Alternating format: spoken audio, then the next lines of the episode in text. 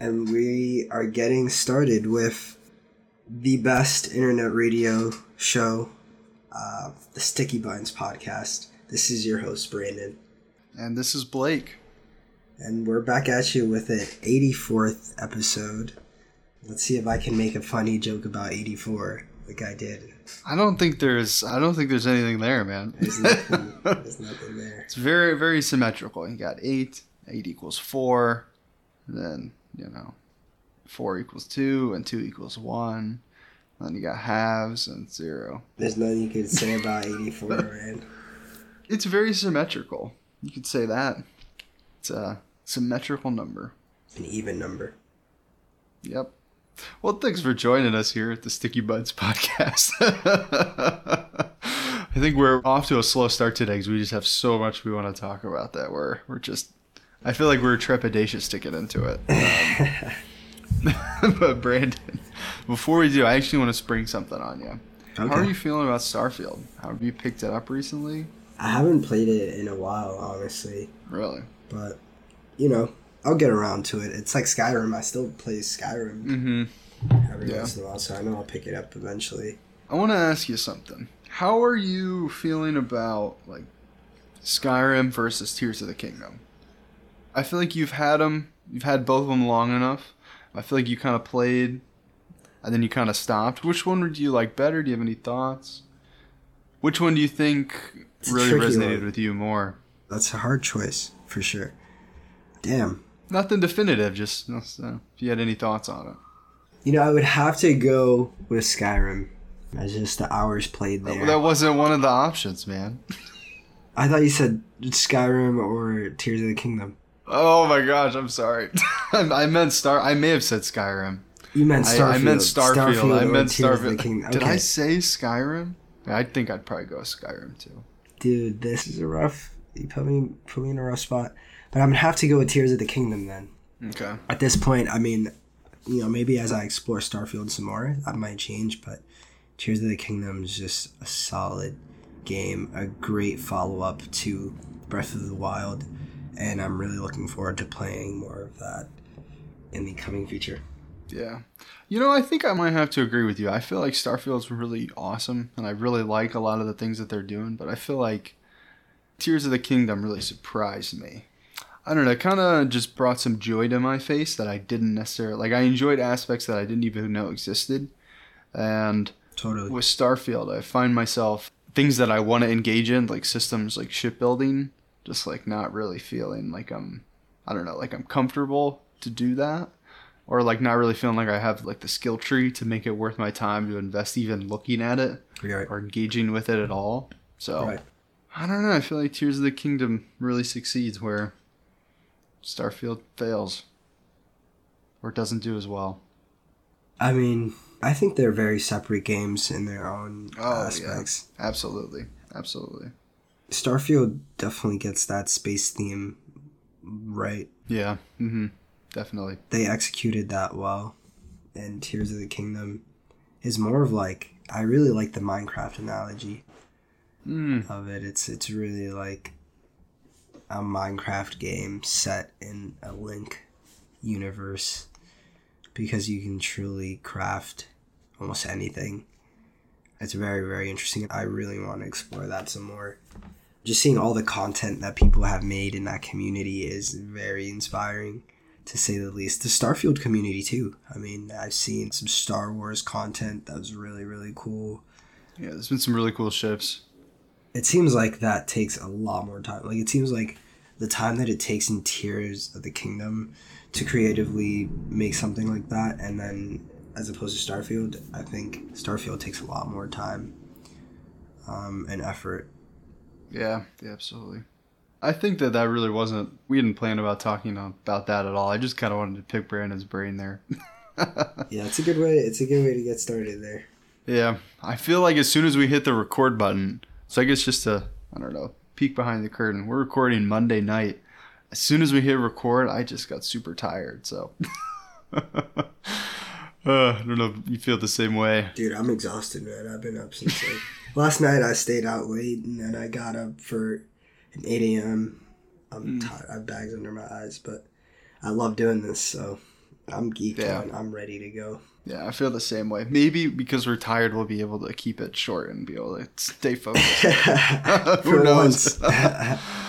Uh, but I guess I'll kick us off on what we had planned to talk about. I guess let me ask you this, Brent. Are you subscribed to the Nintendo Switch Online Plus Expansion Pack?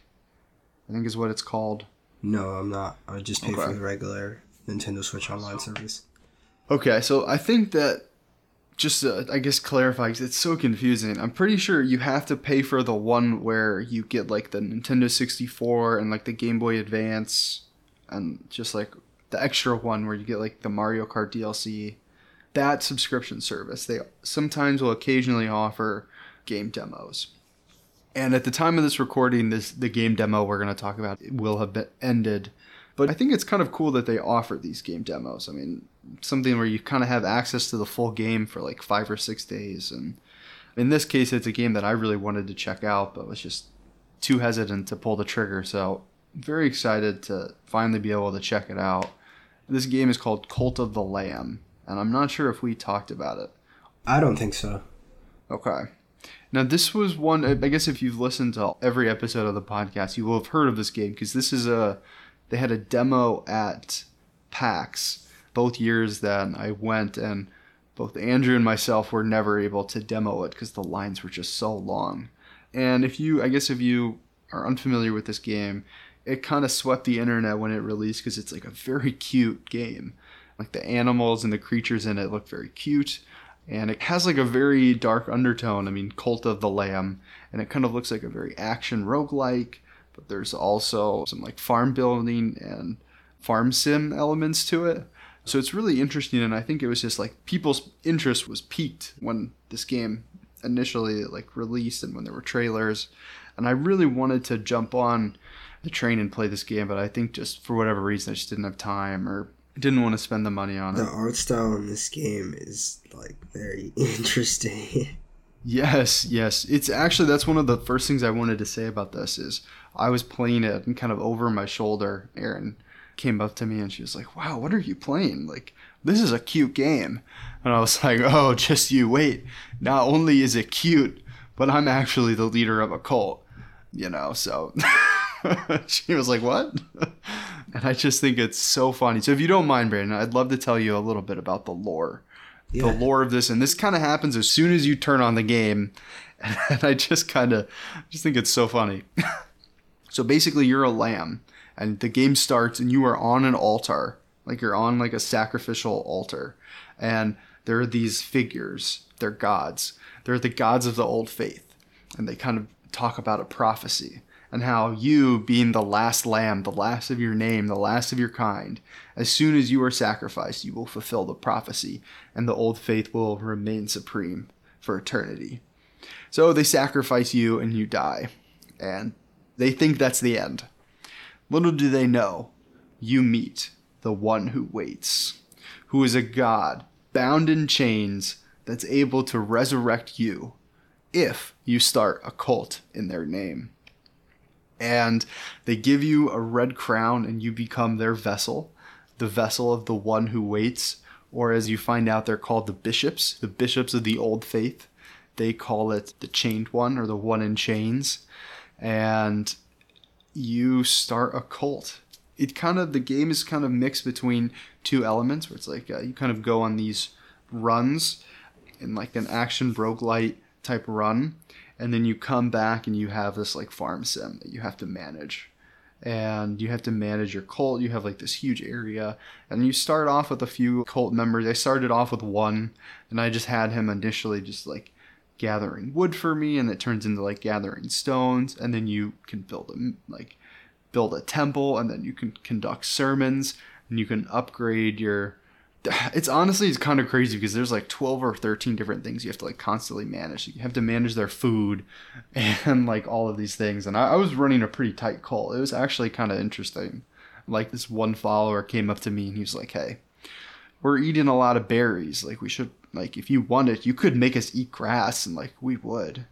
And it was like you can either do it and feed them grass or you can like lose faith and because basically I don't really know why, but it's basically this mechanic where it's like you're kind of put into a scenario where it's like your follower has a really awful idea and you can either do it or not. And if you do it, it's like a bad outcome. But if you don't do it, they lose faith in you. So it's kind of like you got to judge um, like where you are and like where your faith meter is. I see. So basically, I and like I did it. So I fed them grass, and a Oh, couple of them no. got sick, and I had to like put them to bed rest. So I basically like made beds, and they had to like sleep in them. but I had this one. It was honestly it was kind of crazy. I had this one follower. They came up to me. They were like, "I think I named my cult. You can name your cult whatever you want. I just kept it cult of the lamb." And they were just like, "Leader, master, I have, uh, I have this desire. I've always wanted to eat poop." What the? F- And I was like, "What?" I was like, "Fine, whatever. I, I guess." Like it was like it pulled up as like a mission. It was like feed your follower poop, and like I guess that's something that like when you feed the followers, they also poop, and you can use that poop as like fertilizer for your like to grow your berries, and I don't know it. It's like very cute, but it's also like you know it has this addictive undertone. So I was like, all right. So I kind of like went into my like cooking station, and there was like a bowl of poop, and that was was the the like it was a recipe. Yeah, so I made it for him, and he like came up and he, he kind of like grabbed it in his hands. He looked really happy and he ate it, and you could see like hearts kind of like erupted from him, and then he immediately got sick. And I was like, of course, of course he got sick. So I had to like send him to bed rest. That's the best poop he ever had. I know, but his devotion went up, so I was like, okay, all right. so yeah, so I guess that is just it's very interesting that like Yeah. farming element to it, and you kind of like meet a couple people like throughout your run. You meet a fisherman, and then like when you get back to that area, you can like leave the area like your area where your cult is, and you can go fishing. That's fun. You can get some additional rewards for the fishing, and then you can go and I guess there was a, a person that was the original like vessel of the chained one or the one who waits and he's kind of helping you set up the cult. He retires and he gets like a hut in the woods and he loves playing this game called knuckle bones so you have to like defeat him in this like dice game. That sounds which, gruesome. you know me love dice games. So it's got a lot of things that i like. Like it's got like especially if you like cozy games like it's got a lot of that. Like it's got like farm sim elements. It's, it's very cute even the stuff that's creepy like it still has like an undertone of cute to it. And you know you can go fishing you can play like dice games. And then when you like actually go out into the world they actually they call them crusades which i thought was kind of i don't know i think it fits really well. And i honestly think it's just like a great execution of a game. I mean because you'd kind of think like it has so many different elements like how does it work together? But it really does. It really works. And when you go out onto these crusades like the combat is just so fun. It's just incredibly snappy. Like whenever you do a dodge roll like the animation looks very cool and it's like it's very slick. I mean like truly it is very snappy. And i think that that's what you want in a game like this. So i mean it's just crazy. Like you can go out on your run you can find these like combat buffs. You can find like this person that gives you like a tarot card. And you once you get the tarot card you'll get like a big buff like one was like gain an extra heart for this run and another one was like your damage does 1.5 times the amount of damage that you have.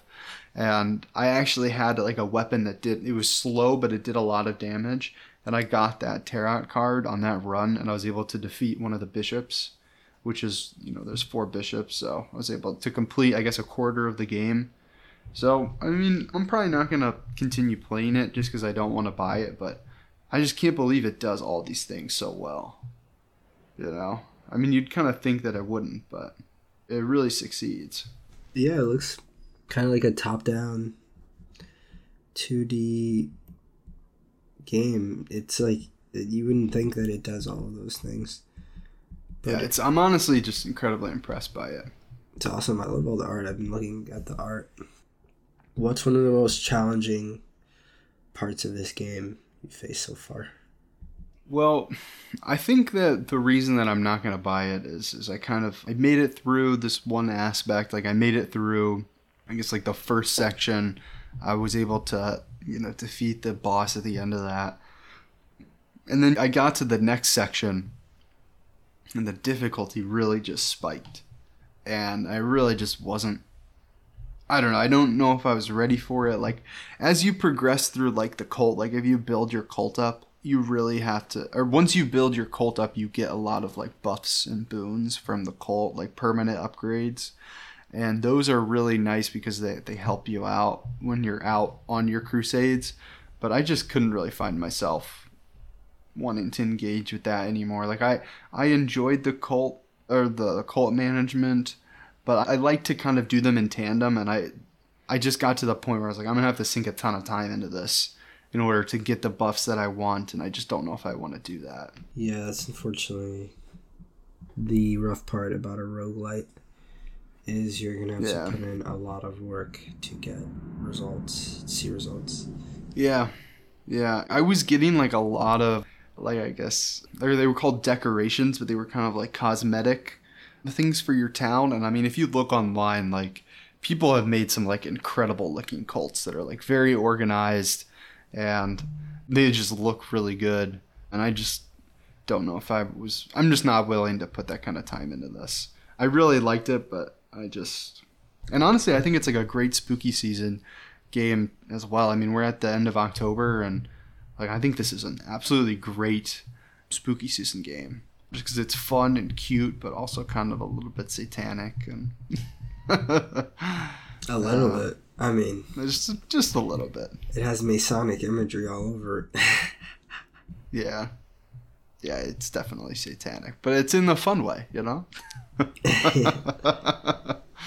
I was actually looking at some reviews, and I guess I'll disagree with some reviews here a little bit. I think there was a lot of reviews that were a little bit negative on it because I guess the critique is it has absolutely nothing to say about cults and how they can be kind of manipulative and hmm. why the reasons people you know joins cults are, are you know they're really generally they're put in an impossible situation and very susceptible to being manipulated. Yep. And I think that was kind of the criticism that it just truly has absolutely nothing to say about that. And I don't know. I I'm not looking for that personally. Yeah, Um, it's so- clear that the creators of the game don't have that at the top of their mind. They're just trying to like create the art and tell the story. Yeah, and They- create, they, create did a good job. game. They did, yeah, they did a good job at that. I mean, it looks very, very appealing. Yeah, I honestly think that this game is it trailers well too. So like if you watch a trailer, I mean that's what the game is. And I think that, that if you're interested in this game based on what we've said or what it looks like, I just just pick it up because you're gonna have a great time. Cult of the Lamb. But- that's awesome that Yeah. we can try out a the demo. Lamb. It's awesome that we can try out a demo and speak to it. Like we don't have to purchase the game to be able to bring something meaningful to our listeners. Yeah, absolutely. And. I think that that is something that's really awesome about the Nintendo Switch Online Plus expansion service, which I guess is I don't know. I personally hate paying for all these subscriptions, and I honestly I think it's absolute bullshit that we have to or expected to pay 60 70 dollars a year now you know for online functionality with our like playstations and xboxes like it's a computer like let us get online. I've always thought it was highway robbery for that, and I, I just don't really see the value add. And I don't know, sometimes I, I get kind of frustrated with that aspect of gaming. But with Nintendo, I, well, one, it's the cheapest. Like, even at the Nintendo, like, the most premium Nintendo service, like, it is still less than $60 a month. And I think you get a lot out of it. You do get, like, DLCs, you have the ability to play NES, SNES, Game Boy, Nintendo 64. I think you can even play some Sega games as well. Like I think that the value add is just incredible. And I think it's really awesome. Yeah, I have to look into that. I would love to play some old Nintendo 64 Super Smash Bros. Yeah, I don't think that that one's on there. Here, hold on. Let's see. List uh and that's one of the things that like really bugs me is they really just they put some of the games out there, but like not the ones that people want to play. Like I want to play like Pokemon Red. Like, I want to play some of the Game Boy. Dude, Pokemon imagine. games, Do they have any Pokemon games? They probably don't. They have the trading card game and like the puzzle games. Uh, I think they have like Stadium, Pokemon Stadium, maybe. I mean, the Game Boy Advance. Like, come on. I know. I'm really hoping that they put some out there. They're probably really waiting to put put some of those out there because those are sick. Yeah, okay, so for the Nintendo 64, they currently have Banjo Kazooie, Dr. Mario 64, Excitebike 64, F Zero X, GoldenEye 007, Kirby the Crystal Shards, Mario Golf, Mario Kart 64, Mario Party, Mario Party 2, Mario Party 3, Mario Tennis, Paper Mario, Pilotwings 64, Pokemon Puzzle League, Pokemon Snap, Pokemon Stadium, Pokemon Stadium 2, Sin and Punishment, Star Fox 64, Mario 64, Legend Zelda Majora's Mask, The Legend of Zelda Ocarina of Time, Wave Race 64, Winback, Covert Operations, and Yoshi's Story. That's all the Nintendo 64 games they have right now. Yeah, not many. yeah. If you look at the, it's less than you'd think, and I think with the Game Boy Advance, it's, I don't know. I feel like I'd really want them to have a, a little bit more, but it is what it is, I suppose. But I do think, just in general, I think it's one of the better offerings. But yeah, so I guess just to clarify, when I was at PAX, it really was a, a demo of the game, and what they're doing here is they give you access to the full game, but it's only available for five days.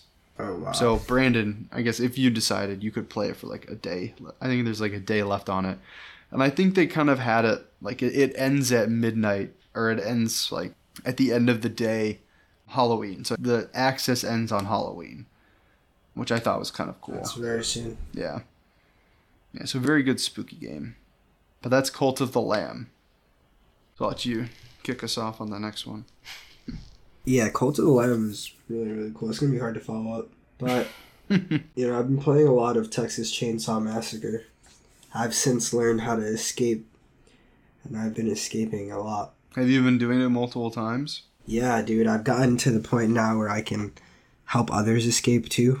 So I I figured out how to sneak up into the second floor of the family's house and open up the circuit breaker so that I can open up the basement exit. And the basement exit is the most convenient one to open because we all start out in the basement Mm-hmm.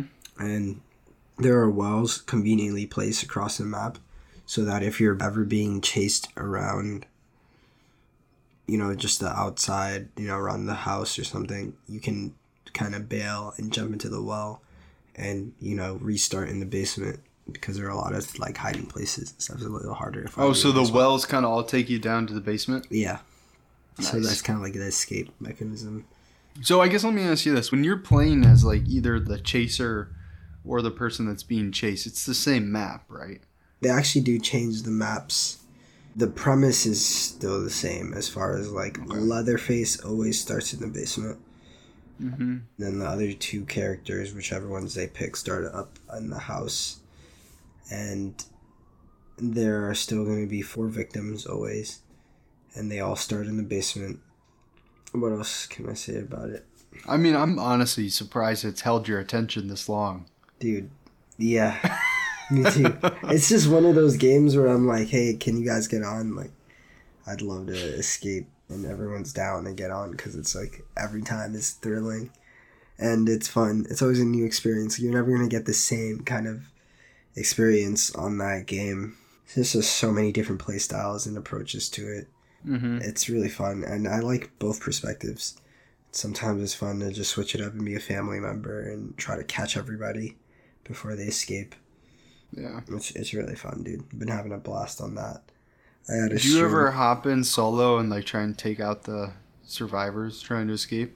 You know, I never do play family solo. I feel like I would get very frustrated playing with random people, especially if they don't Mm. have microphones. Because Yeah. as the killers, communication is key. Like you need to be able to, because you can't be everywhere at once. So you need to be able Mhm. to kind of like trap people within the house. Because I mean, you're outnumbered, right? As you are outnumbered. Yeah, three to four. So, it's fun. All man. right. It's fun to like escape people, like being like a chase. Someone's like right on you, and then you just like turn a corner, Mm-hmm. and then they're looking for you, and you're just hiding in the bushes, and Jeez. like your friends are spectating you because they got killed, and they're just like hoping that you die, but you're just like I'm not gonna get caught because I'm in this bush, and it's it's hilarious. it's just it causes for some really really funny interactions. The game chat too, like the people who play on game chat, are all very competitive. Which if you know me, that's my type of style. Like I I love a good shit talking lobby before we start playing. like everyone's in there like yeah I'm definitely gonna get you. Like it's fun. It gets intense. Oh, that's awesome. Yeah, that's sick. Now, I guess you can't like if you die, like you can't get revived. Like it's one and done. No, yeah, you can't get revived, and there's a lot of really cool things you can do though to prevent yourself from dying. Like Mhm. the grandpa aspect of it. There's a grandpa who's in a chair that the family can feed blood to, and there are like five levels of the grandpa, and once they get grandpa to level five, there's nowhere to hide. Like you start, grandpa is alerting your location everywhere. He has like psychic powers. He can tell where everyone is, and then Mm. so yeah, that's a play style that a lot of people have is they'll just feed grandpa. But I really like to take one of the bone scraps because a bone scrap is like a mechanic for the victims to survive, right? If you have a bone scrap, if you picked one up, Mm-hmm. you can survive an encounter with one of the killers. You can do like a X mash, so it's a competition between you and the other player to see who Oh, who mashes okay. X quicker. Whoever does survives that encounter. So Damn, that's the bone crazy. scrap allows you to do that but you can also use the bone scrap to sneak up on people and do a sneak attack. So i do like to sneak attack on the killer sometimes especially if the killer is not playing. It's a great way to get some points. It's really fun to immobilize grandpa especially after the team is just like going right for level 5 grandpa you know and they put in all that hard work and then here i come and just make them restart Mhm. and then they have to like st- you know look for my team it's more fruitful i've learned to play as a team and really escape Mhm. together there are mechanics in the game that kind of reward you for doing so as far as like different characters who mesh well with other characters abilities that allow you to let's say if you unlock a door it highlights the door for everyone for 30 seconds Mhm. things like that. And so going back to like the basement exit door opening, like when I first learned how to do that, I was so excited, Blake, because it's like I can like have the whole team on me, right? Like I'll have Leatherface, I'll have the Hitchhiker, I'll have Sissy.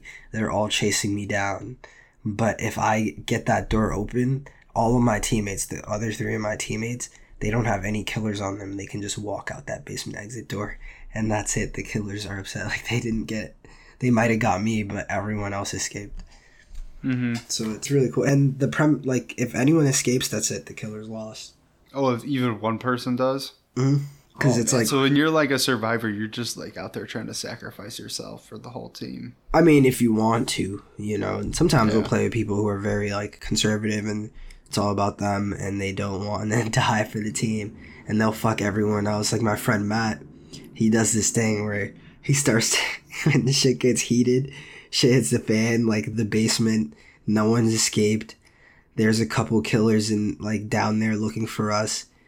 He does this thing where he's like, I'm gonna make the spot hot and like we're hiding and he's just like he'll bring he'll bring the killers right to us, making the spot hot. And he'll just keep yelling that, and we're like, dude, no, just try to get away from him. He just keeps yelling, I'm gonna make the spot hot. I'm gonna make the spot oh, hot. man. It's terrible, dude. It's, it's terrible. It causes for some really funny situations. Definitely Oh, got to stream man. that. Definitely got to stream some Texas for y'all. It's very, very funny. Yeah, that's funny. It just seems like if you've got like different friends, if they're like, depending on where they're at, and like that like chaotic, like, do you know what I'm talking about? Where it's like the like chaotic good or like Yeah. lawful evil, like however like we're like different personalities. It's just gonna yeah, yeah. You definitely. uh, It's one of those things where, like, you know, how people say like you don't learn someone's like true colors until like a situation like that happens. It's like you're really, yeah, you're really put in a situation like that. So you, you can see my friend Matt. Uh, he's like gonna fuck funny, everyone man. over to save himself. And even if he's going down, like he'd rather like you go down with them. just pulling everybody Yeah. down. It's terrible. Hell yeah, man. Oh, that's awesome. I do have to ask you a question on your button mashing strategy, though. Do you stick with your thumb or do you switch over to the index finger? It depends. If I'm like thinking fast, if I can react fast enough, I'm mashing with my index finger and just like going really fast. Because my thumb is like my thumb is really fast, but I don't know. That's like I feel like I can go faster if I just like. Yeah, I feel the same way. If I like thing. switch over my index finger, I feel like I can go faster. I'm sure like the discrepancy is not even that different, but it's just all mental. Yeah.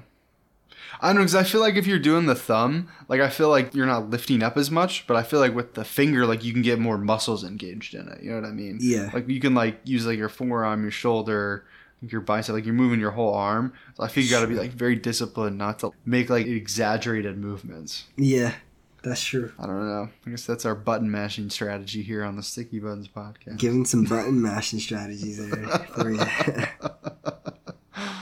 oh, that's awesome. I feel like we really covered some spooky games this year, you know. I feel We like we did. didn't really do that last year. So yeah, we got Texas Chainsaw Massacre and Cult of the Lamb for our spooky season fix. Definitely. Do you think you're gonna keep playing even after I do, over? man. It's one of those games I've already convinced three of my friends to purchase this game. Blake, Dang. you're on that list, Blake, because I want to see. I want to see what you're like in those situations. Dude. Are you gonna make the spot hot, or are you gonna stay cool and help us escape? Guess it says a lot about a person. And you have this on PlayStation? Yeah, I think you can also. It's cross-platform, so there are a lot of PC people, and I highly dislike playing against the PC people because they're very, very strategic. Usually, really good PC, and then there's Xbox people as well. Okay. Okay. Texas Chainsaw Massacre. I guess it's thirty nine dollars right now. I'm gonna hope for a sale. We'll see what happens. It might go on sale on a very like cheerful holiday, like Easter. Yeah. yeah, it might. Oh my gosh. I mean, and honestly, like, it looks just incredible. I mean, obviously, like, hearing you talk about it, that's, I guess, what's motivating more to think about picking it up. But I mean, it looks very, like, next gen graphics. Like, it looks very, like, clean. You know what I mean? It definitely is. It's built on Microsoft Azure, PlayFab, something like that. It's a new kind of studio that Microsoft, like gaming hmm. development software environment, Microsoft developed that I can tell is different from what I've played with in the past. And I'm excited to see what developers can come up with on this engine because this game is super fun. And yeah, the graphics are there, the performance is there. I haven't had any issues as far as like connection wise Mm. yet, like lagging and stuff. I feel like that's you know these types of games something you might run into, but yeah. So let me not jinx it, but Yeah. Texas Chainsaw Oh Massacre gosh. they did their thing. This looks awesome. I have a funny story. Yeah. When I picked up the disc for this game, the guy at the Mhm. mom and pop shop who works there, I've been shopping there my whole life. Mm hmm. he like never says a word to me but when i purchased this Yeah. game he was like yeah you picked up a good one so i knew i knew from He's that into. moment, i knew from that moment it was i was in for a roller coaster ride Do you think he's playing? Do you think he's hopping in solos, trying to take people out? he's definitely hopping in his Leatherface and just one-shotting everyone there are some people funny. who are like scarily good at this game dude like it's just like Uh, like there's this one killer johnny who because every character has like advantages and downfalls and johnny's advantage is that he can follow your footprints so if he sees any footprints he can pretty much track you and see where you're at follow you around the map. Okay. but his drawback is that he's a little bit bulkier so he can't sneak in through smaller uh, cracks and crevices and he's also a little slower. Johnny can't run. He's not gonna run. I mean he can run but he's But he not can't run as fast. no, but like his killer mentality is like, I'm going to get you eventually. So um, he's just like slowly like. Oh, he's like not concerned. Oh man. Yeah, yeah, exactly. And like some people play it so well, like they're just like they're walking around slowly and like they act like they don't see you, and then they'll like slowly like come back around and like you'll think you're totally fine. You're like, oh, this guy doesn't see me. This guy doesn't see me because that's a huge part of it. Is like just like running quickly, Oh. escaping, ducking, and like hoping that you lost them. But with Johnny, especially with that footprint ability, he's on to you, man. He's a hound. Man, that's scary. I feel like that made the hairs on the back of my neck stand up. the worst killer, the most annoying one is Sissy. She's very small, very nimble, very mm-hmm. quick. She's super fast with her knife. She's like, if she gets a chance to hit you, she might just kill you like right there. Mm. She's very So- fast. Who do you play as? As a killer, I do Leatherface mainly because I like starting off in the basement. Like I said, I'm a team player, so even when I'm a killer, as Leatherface, I in the basement, I'm destroying obstacles for other killers so that when we're chasing them around the basement's easier for us to find them. I'm destroying doors so that, you know, victims can't hide. I'm breaking down like the little at the bottom of like they're like little doors that I'm also breaking down as well so that people can't like sneak around us and stuff as easily. So just playing like that, chasing people down, like just scaring them in the basement so that they can't lockpick the door. So I understand like every map where the doors are at. So I try to like circle around all the doors, check if there's anyone picking them, rev my chainsaw around it to just like let them know like, oh, I'm here. Oh, like, Oh man. it's not safe for you to go to that door because I'm around here. Oh man. And yeah, it's very, very strategic. It's a lot like chess. Like, Okay. you have to think steps ahead Mhm. of from both sides. If you're the victim, you have to try to like out strategize, outthink the killer, and vice Mhm. versa. One of the funny ways I've died recently was I was trying to go up to the second floor and you know, I thought these killers really sucked because they were like letting me get away with it. I was like up there pretty much about to undo the circuit break like I was about to open up the basement exit with the circuit breaker on the second floor. I was super close to doing it. But Mhm. I didn't notice that the killer had locked all the doors and I was trapped in the house. I didn't even notice. So Oh shoot. when I finally got the basement door exit open, they quickly turned it off because they knew what I was doing. They were just waiting me out. They quickly turned off that basement exit door, so all my work was in vain. And then, Oh yeah, man. like they pretty much chased me out because the doors were locked. All my teammates were had spread out already outside the house, so they caught me lacking that way. I didn't even like Mm. consider that that could happen to me. But now Yeah. I know that's a possibility of getting locked in the house.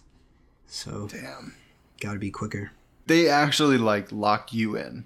They were probably trying to lock everybody in, but they were able to like lock you in because you opened it up long enough for everyone else to get out.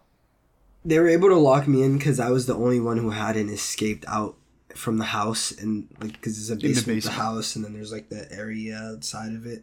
I was still in there lurking, just trying to like. I guess they finally like figured out that like, oh, there's still someone in here. Everyone else is outside. Like we can just close all the doors and get him, and then Oh man, that's crazy. So it's not immediately over once you get out of the house. There is still some outside. No, it's not. So once you get out of the house, doesn't matter what map there is. There are typically three to four different exits.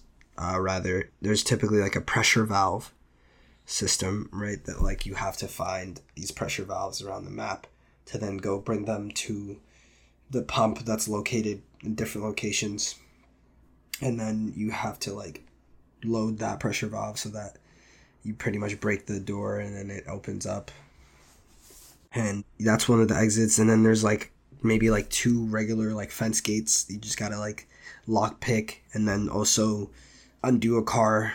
Like there's like a tripwire electric tripwire so you have to undo a car battery. There are like two exits like that and then there's the basement exit that's always there. You just have to figure out how to do it. It's the hardest exit to do because if you open it it's very easy to escape from the basement. You just walk right out. Like people don't even have to do anything. You can just stay down there let the killers busy and while one person opens that exit everyone just runs out and the game incentivizes you to play as a team like the audio dialogues that they'll have like when i'm playing as i like to play as julie and my friend mark loves to play as connie and whenever we'll run into each other julie will say like oh connie you're alive like let's escape like you know they have like these like preset things Mhm. to say I love that in a game when those are like kind of goofy. I love Yeah. that. for sure it's really fun All right, man. That's Texas Chainsaw Massacre. That's awesome. I think you've convinced me. I think I'll have to pick it up, but I'm gonna have to wait for the sale. Dang, I mean, there's just so many games, man. I find it interesting that like sometimes we'll we'll just pick up like totally different games like on, on the spectrum. Like, well, Yeah. just pick up like the opposites. Yeah, I feel like that sometimes too. Like the most random games will like pick up like just be like Mm-hmm. what like you're playing that like Cult of the Lamb. Honestly, is like I feel like yeah, Cult of the Lamb and Texas Chainsaw Massacre are like just very much the opposites of like what we could have picked for spooky games. for sure. But I think they definitely fit October very well. So I'm glad about that. Yeah, I think it's kind of funny, like Cult of the Lamb. I feel like it really fits it.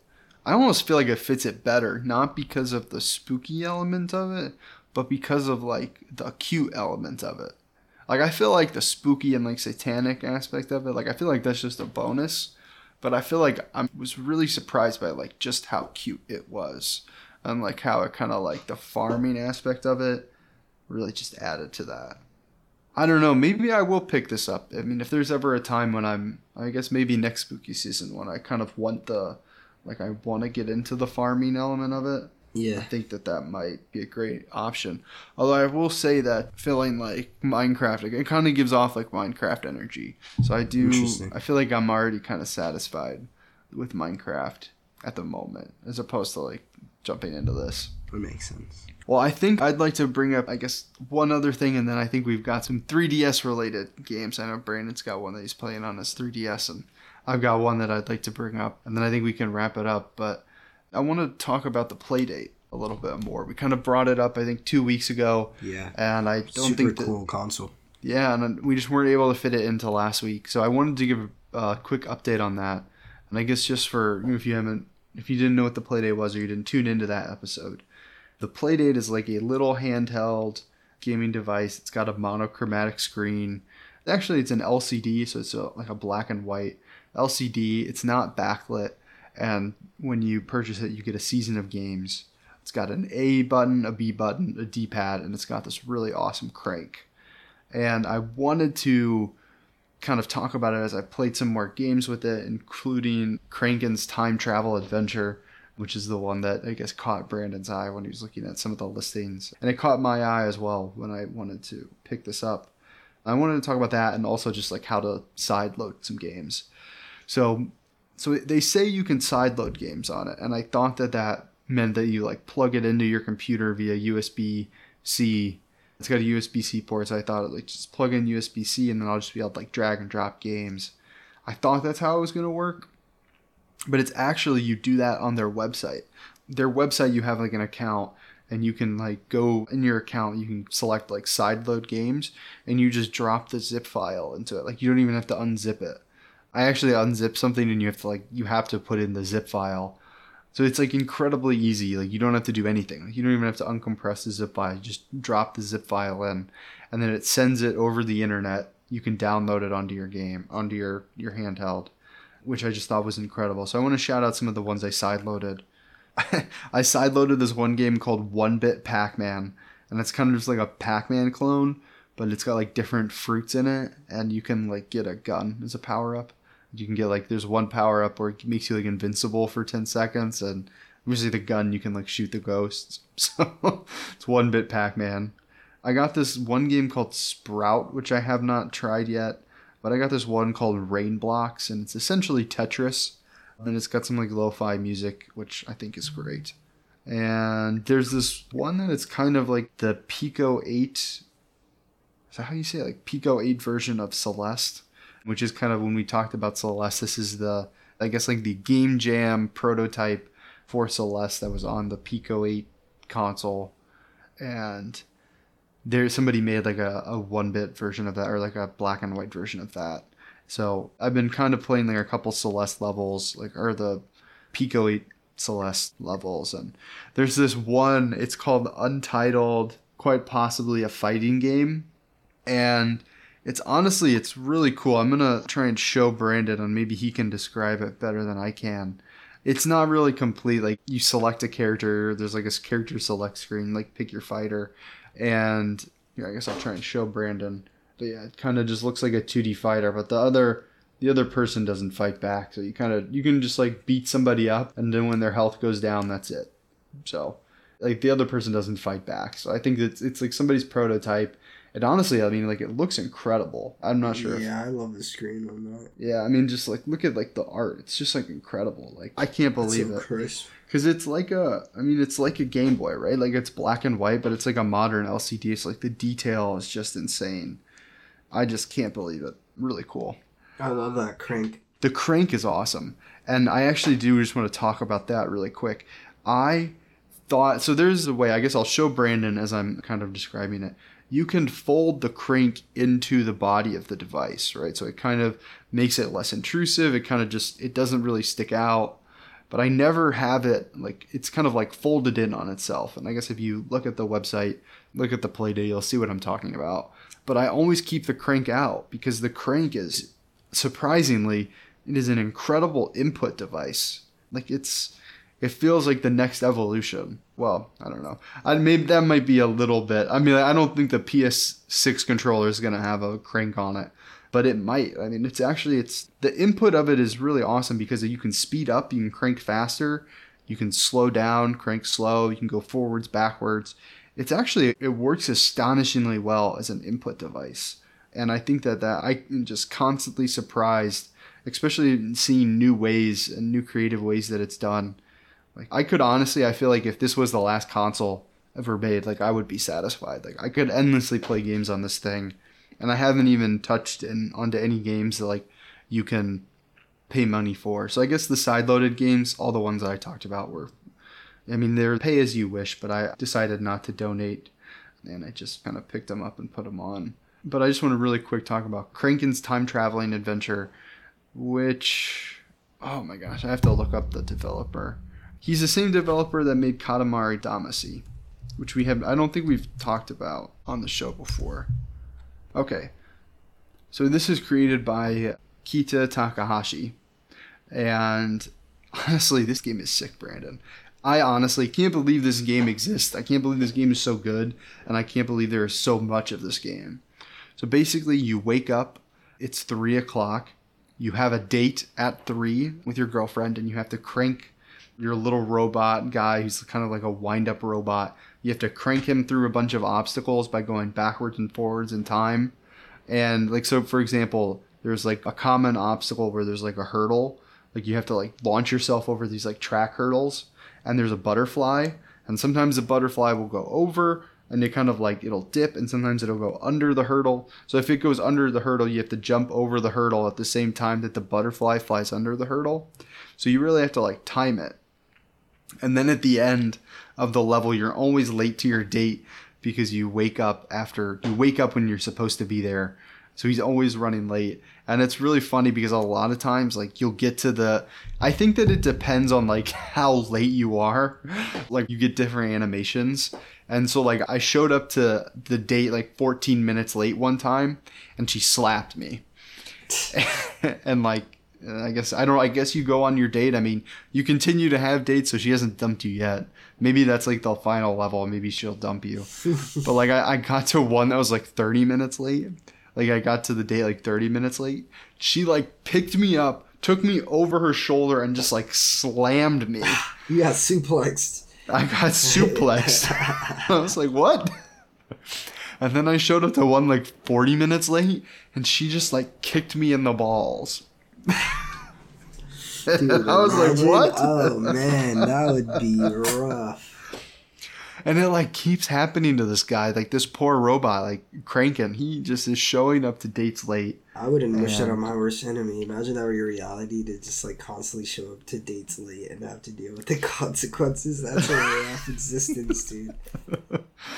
Uh, but it honestly, like, it's hilarious because as you're cranking through these levels and trying to like, sometimes like it's like you're locked to different animations. So like one you have to like vault over like a hurdle. Ones you have to sit down for tea, and like when you sit down for tea, your head like dips down over the table, and then things can fly over your head. There's a couple where like you have to like do a pull up or something close to a pull up, and that'll like lift your feet up, and it's kind of just like you have different obstacles coming your way and there's like one where it's like these pigs like it'll be like a stampede of pigs and if they come after you you have to just run like you can't get away from them there's no way you can jump from them there's no way you can dodge them so i'm right now i'm stuck on a level i'm actually going to see if it'll tell me which level i'm on which also I just started the game and I'm already in it. Okay, so I'm on the 16th date. I thought there was 20, so I was trying to beat it before I talked about it. But also just these levels are just so challenging. Like they were like easy and then it just like the difficulty just like spiked up. Like this may be the hardest game I've played in like a long time. I don't think I'll ever finish this. I think it's so hard. So I'm on the 16th date. That's a lot of dates, dude. I'm just running from some flying pigs. That's what's what I'm doing. And it's it's crazy. Honestly, I can't I can't fathom it. There's no way that I'm gonna win this level right now. Oh yeah, I got hit by hit in the head by a flying pig. It's very mm. goofy, very silly, and I actually just want to show. I just want to count out really quick. So I've got, I haven't opened all the games yet. I've got one, two, three, four, five, six, seven, eight, nine. I've got nine games to check out still that I haven't Damn. that I haven't even checked out. I honestly really thought I'd be able to play like two a week, but I, I really just haven't really even been able to play these because I want to finish them, but I think that maybe it's not the point to finish them, and I should just check them out. Because I haven't finished the first one, which is Casual Birders, and I think that one's really fun. I think I really want to finish that one, but yeah, it's just incredible. Just an incredible device, the Playdate. So cool. Such an incredible handheld. Shout out to the creators. Go Oh, I'm so sorry. I do want to shout out one more thing. They have a podcast Oh, they like produced a podcast based on or it's like by the company and their first episode is like the creation of the playdate and it, it was like a decade in the making. It's like a harrowing tale of how they had to like fight the chip shortage like during the pandemic and how like the production they had so many variations in how they basically were able to like figure out how to make these during covid. And like they had their first meeting like their first concept. They like sought some people out and they were like laughed out of the room because they've only ever made software. Like it's truly like it's an incredible tale if you're interested in like how things are made like how gaming devices are made or if you're just interested in the general business of it like it is an absolutely incredible tale. So if you just search the playdate podcast that's episode one and then they talk about each of the games in the first season. They have a designated episode about like the creation of the game where they interview the developers which is just so cool that all this information is available for this thing because i mean like we don't have this for like anything else we don't have this kind of information for the game boy you know ds or switch or you know name it it's just so cool there's all this information out there it really is. It's now more than ever. All of this information is more accessible. You can find anything. hmm I'd love to hear more about the playdate, dude. Yeah. I'll link it in the I guess the show notes, but I'll also send it to you, Brandon. Yeah, it's just called the Playdate Podcast, and the first episode is the story of Playdate. And it And there, Talks about how- there are no more shortages on them, right? yeah, there's a little bit of a lead time. I think you still have to pre order it and it's like three months. I think the last time I looked. Here, I'll send it to you. And then I'll link it in the show notes as well. So, moving on to the next title here, we're gonna move on to the DS. Taking it back, back to Nintendo's handheld console era. I love my 3DS. It's good to be back on it. My 3DS is. I'm lucky that I bought one of the like newer versions of it. I think I got the 3DS XL. Nice. So the graphics that I'm playing with are pretty good, decent Mhm. for the game that I'm playing. I'm playing Pokemon Heart Gold. Hell yeah. Did you start over or are you just continuing your save? I started over because I was inspired by Blake in his playthrough of Heart Gold. I wanted to start over. I had two copies. One copy was like an old like playthrough. I had like four badges, but I didn't really like that playthrough, so I wanted to start over as Naomi, my girlfriend, Hell yeah. and that's been pretty cool. I remember I used to watch a lot of playthroughs as a kid. People Mhm. playing Pokemon. I never understood why people would play as a girl sometimes. But now now I kind of get it. You know, it's kind of cool. Yeah. It's different. It's not what I'm used to. And yeah, I've been having a blast just building my team. Right now, So are you building your team based on what you would do, or are you kind of like like what would No, Naomi do? No, I'm definitely building the team based off what I would do. I'm like EV training. because this game is harder. You know, like you were saying last Mhm. time we talked about it. This Pokemon game is a challenge for sure. This is nothing is being handed to you in this Pokemon game. Like right now, I'm training in the grass in order to beat the third gym because I'm Mhm. under leveled for the team that I have. I'm trying Yeah. to EV train, so I took my starter Cyndaquil and I caught a Ditto Okay. in the grass, and I just had them mate until I found a. I believe it's a modest. Oh man, I you're even you're breeding. You bred your starter and you ditched your starter Yeah, to get the right nature. yeah, dude. That's how. Damn, I don't fuck around like that, man. I feel like the starter. I always take whatever it is. It's like the roll of the dice. That's that's, how my I'm coming, one. dude. Like I spend time in the grass finding Oh, a man. timid Nidoran. Like Dang. serious, dude. I have a Jolly. I Wow. have Cyndaquil. I have Nidoran, and then Butterfree. Yes, I've been using Hmm. Butterfree, who's also a timid nature, very very fast. Who's just been a huge asset to the team, just being able to quickly stun people, poison people, just give them any status effect. Yeah, Butterfree is an absolute beast, which I've never really played. I mean, they're like the king of the Kanto region, man. They're a huge asset to the team. I was thinking, like, imagine running into something like that in real life, like a, a mega sized, like A huge butterfly that could put you to sleep, poison to s- you, Yeah, dude. like, confuse you. Dude, that'd be rough. Hmm. but I totally see nature giving us having something like that. Yeah. Have you made it to the? Oh my gosh, what I I forget what it's called. But it's like the place where you can do like the bug, the bug catching contest. Yes, I haven't started the contest per se, but I've been there training, fought some po- fought some trainers. I've caught some Pokemon. That's another thing too, like filling out the dex. Mm-hmm. Now it's really cool to see how I've matured as a Pokemon player. You know, before Yeah. I would never care about filling out the dex, but now it's like, especially with one of these older games, because I did try to recently get back on Scarlet, and it was a harrowing experience. After having spent so much time on Heart Gold, you know, Yeah. I was like flying on this Pokemon and it was cool to have the open world experience and the quality of life is like awesome. But Mhm. there's just something to the 2D experience that you know, we spoke about this before, but it's just truly like yeah. I've really, really felt it playing on the 3DS. And it makes me upset that that we can't have that on the Switch, dude. And that's why I have my next game that I want to bring on the podcast. Which screw it, we might as well get into it. Yeah, let's get into it, man. More Pokemon Let's Go Eevee. Because it's it's awesome to have a Switch and, and all these great graphics, but it sucks when you don't Mhm. have a Pokemon game to like play Yeah. on it that you're super stoked about.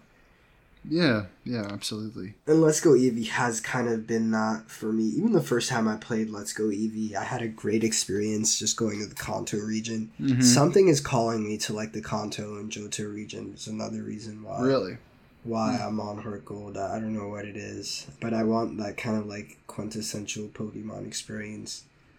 And dude, Let's Go Eevee definitely gives me that at a heightened level. Being able to Mhm. like just customize my Eevee, walk around with it everywhere. Wait, you can customize it? Yeah, the different catching mechanics. What do you mean? What do you mean about like customizing or catching mechanics? Yeah. What do you mean that you can like customize your Eevee? Well, you can like give your Eevee like outfits and stuff. I'm pretty sure. You... No, really? Yeah, No, dude. Okay, let me. Okay, wait. Can you like if you're playing like Pokemon Go and you catch like a Pikachu in an outfit? Can you transfer that to like I'm pretty sure. Yeah, you'd probably be able to transfer that to Let's Go. With the outfit?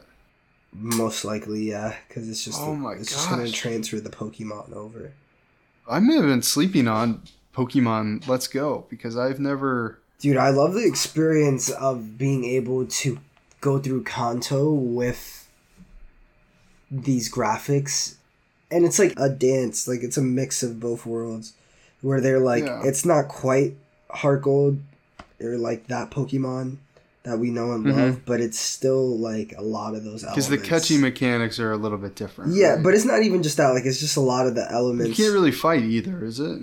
yeah, you can't really fight like that. You don't. There aren't like wild battles. You only fight trainers, which is like you know I'm not too upset about.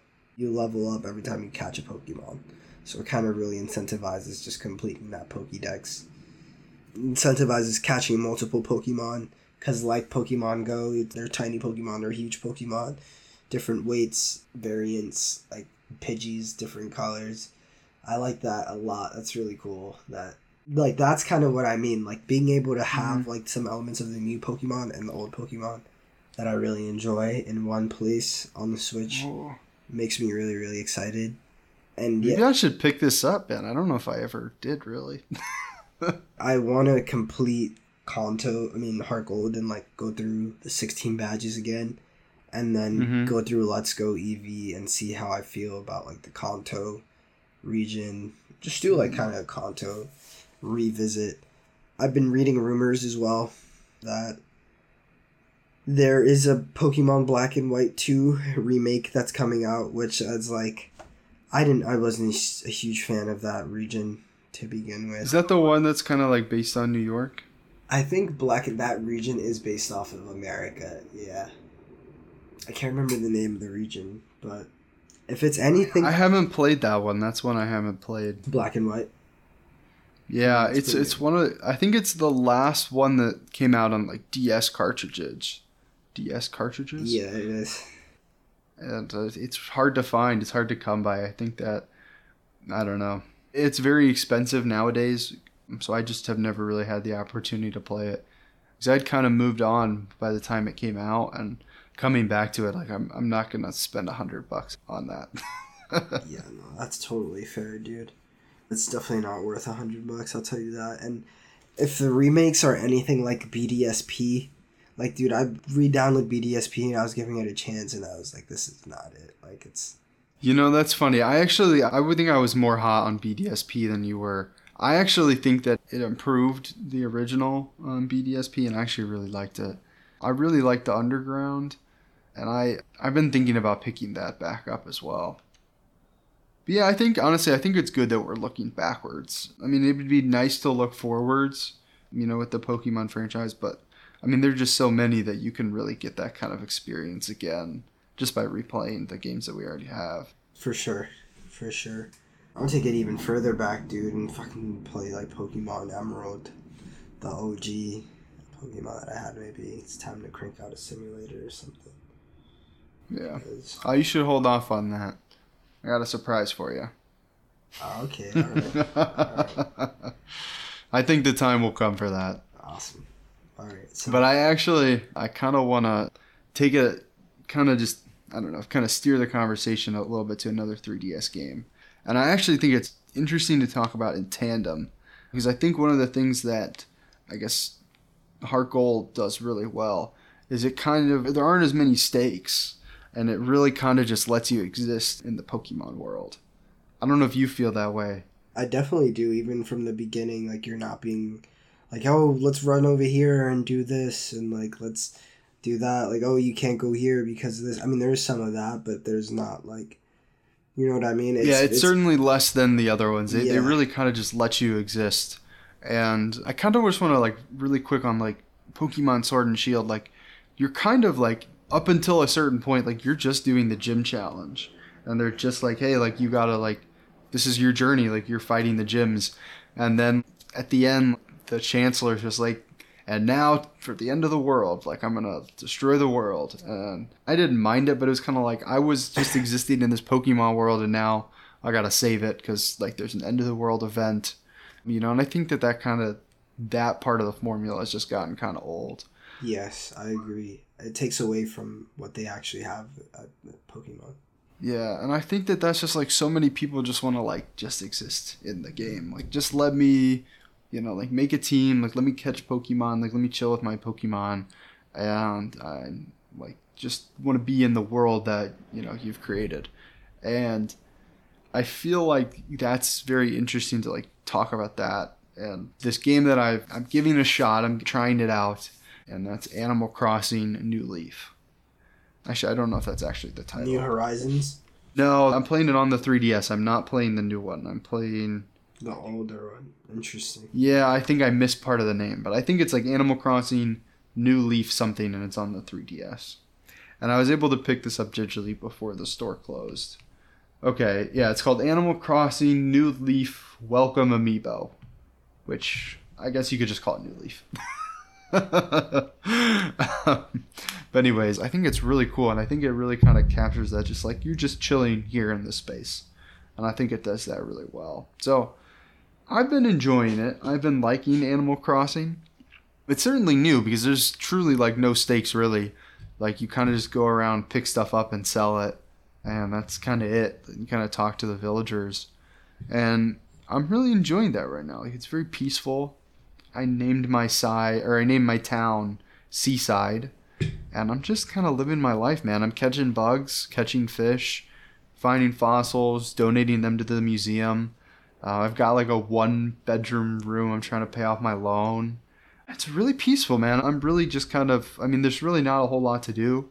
You kind of get in, you can play it for, you know, 20, 30 minutes a day, and that's kind of it. And I just think it's funny. I think it's silly because I, I kind of put myself in like this isolated part of like the map. I built my house. And then this guy fucking built a house right next to me. I was so pissed.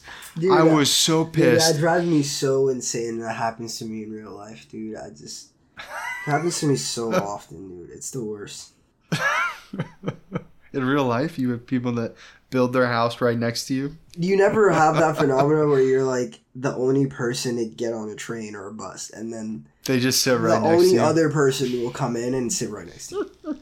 or like you're like standing somewhere. You're like, oh, like let me do this. Let's say you're at like a, a festival, and you're like, oh, let me do this right here. No one is doing this. I'm gonna do this. Now everyone else is gonna come and do that too, because you're it's the, law of attraction, Brandon. People It's, must uh, like you, man. yeah, dude. so this motherfucker named Coach moved in Right right, next- next, to me. left his house right right- next to me. Dude, the urinal has that ever It's- happened to you? I know that probably has happened. Yeah, yeah. That, that's a weird Yep. one too. I honestly like when I was in high school and college, I would do that to people. Like if they piss me off, I'd like go stand next to them at the. end. what, dude? That's or like like there was. Oh man, that's hilarious. I think there was this one guy in college. I just like I just didn't like him. He really just really I thought he was just like a dirtbag, and I really just didn't fuck with him. And I, we'd have some of the same classes together, and like I'd see him in the bathroom sometimes, and I'd I'd go stand right next to him every time because I, I could tell it just got under his skin. Yeah, and he didn't say anything about it. That's nah, man, no, he never did.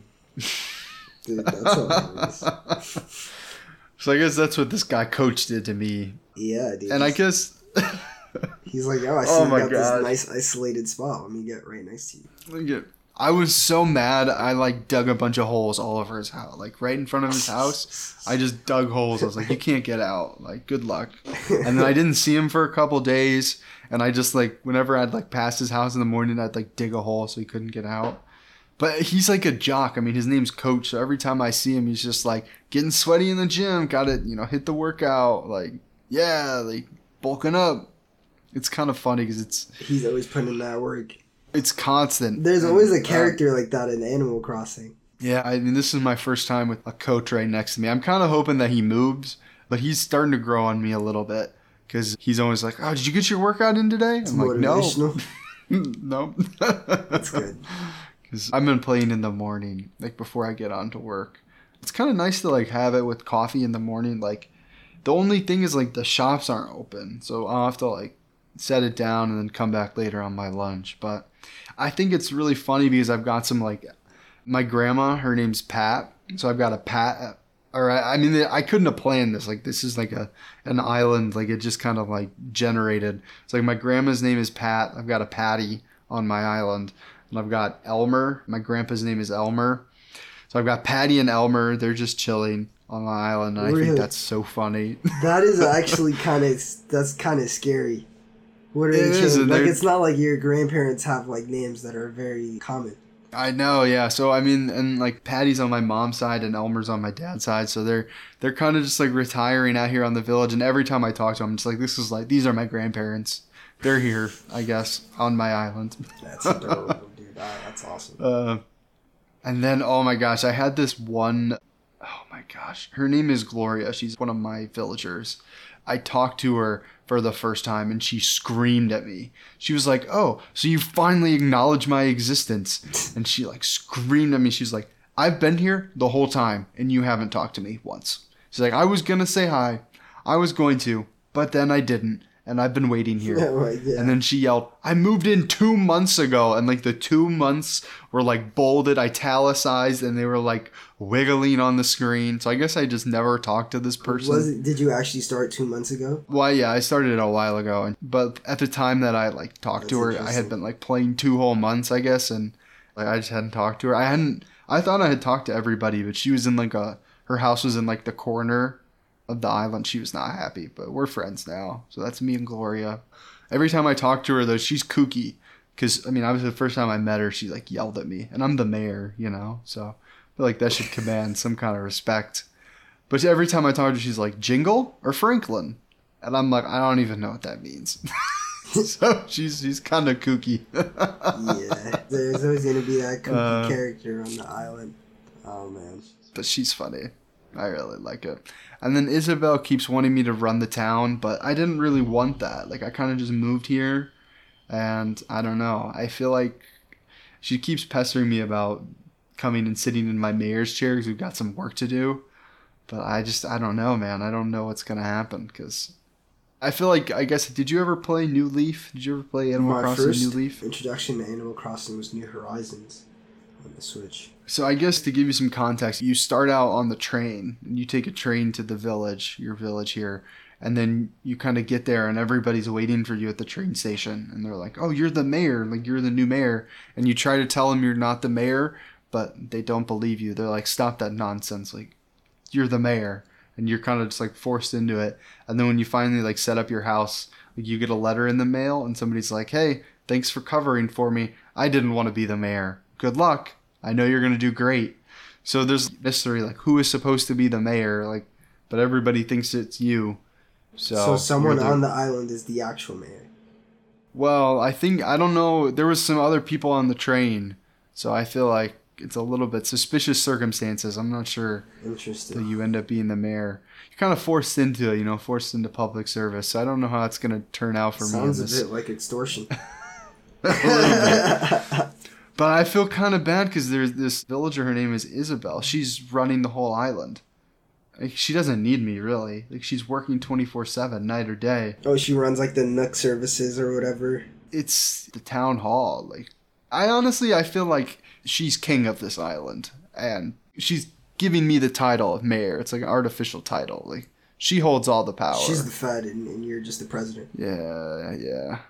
I don't know what to quite make of it, but I will kind of just like like there's a bench and it overlooks the seaside, and I'll just like go up there and kind of sit down in game and just kind of like just have a moment. So it's interesting. I'm never played a game like this where I feel like the point is not to do anything. It's just to kind of be there and to kind of hang out. And I really like that there's absolutely no stakes. I'm enjoying that, but I don't I don't know. I mean, like I haven't been able to create anything really. Like I've kind of been able to decorate my home. I've got a really cool bed, really cool couch, and a cool plant, and a locker. So it's about all I've got right now. I'm really having a good time though. I'm finding fossils, catching fish, catching bugs, and donating those to the museum, and that's been fun. Yeah, I guess we'll have to see. I mean, it's nice having like a positive ritual in your life. So I'm glad you found Animal Crossing and have found space for it in your life, dude. It's peaceful. I honestly miss playing Animal Crossing. I might reinstall that into my Switch. Been looking to get back into my Switch, which is why I've been exploring all these different Pokemon games. And you know what? I Yeah. think I might give Pokemon Brilliant Diamond another try. You should, man. I feel like it did kind of capture the heart and soul of BDSP or Pokemon Diamond and Pearl. I think it did. I think it did a great job, and I think it really kind of expanded on what kind of Pokemon you could have on your team Yeah. because you could find different Pokemon in the underground, in the caverns, and I thought it was just a really fun. Like if you played online, like you could see other people running around and catching Pokemon, and I thought it was great. I actually have been meaning to pick it back up, but Yeah.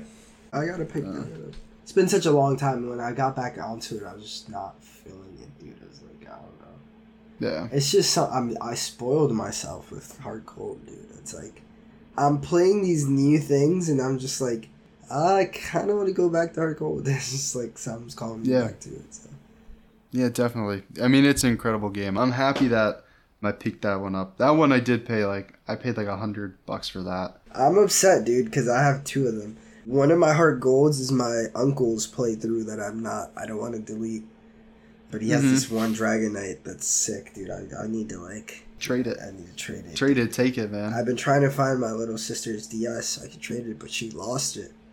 She misplaced it, dude. She's. Uh, Oh, bring it over to my place. I actually have two. I've got the 3DS and then I've got the 2DS that plays like the, the Alright. straight up one. Alright, so yeah, I gotta bring over my two copies and I could trade some mons. Yeah. But yeah, dude.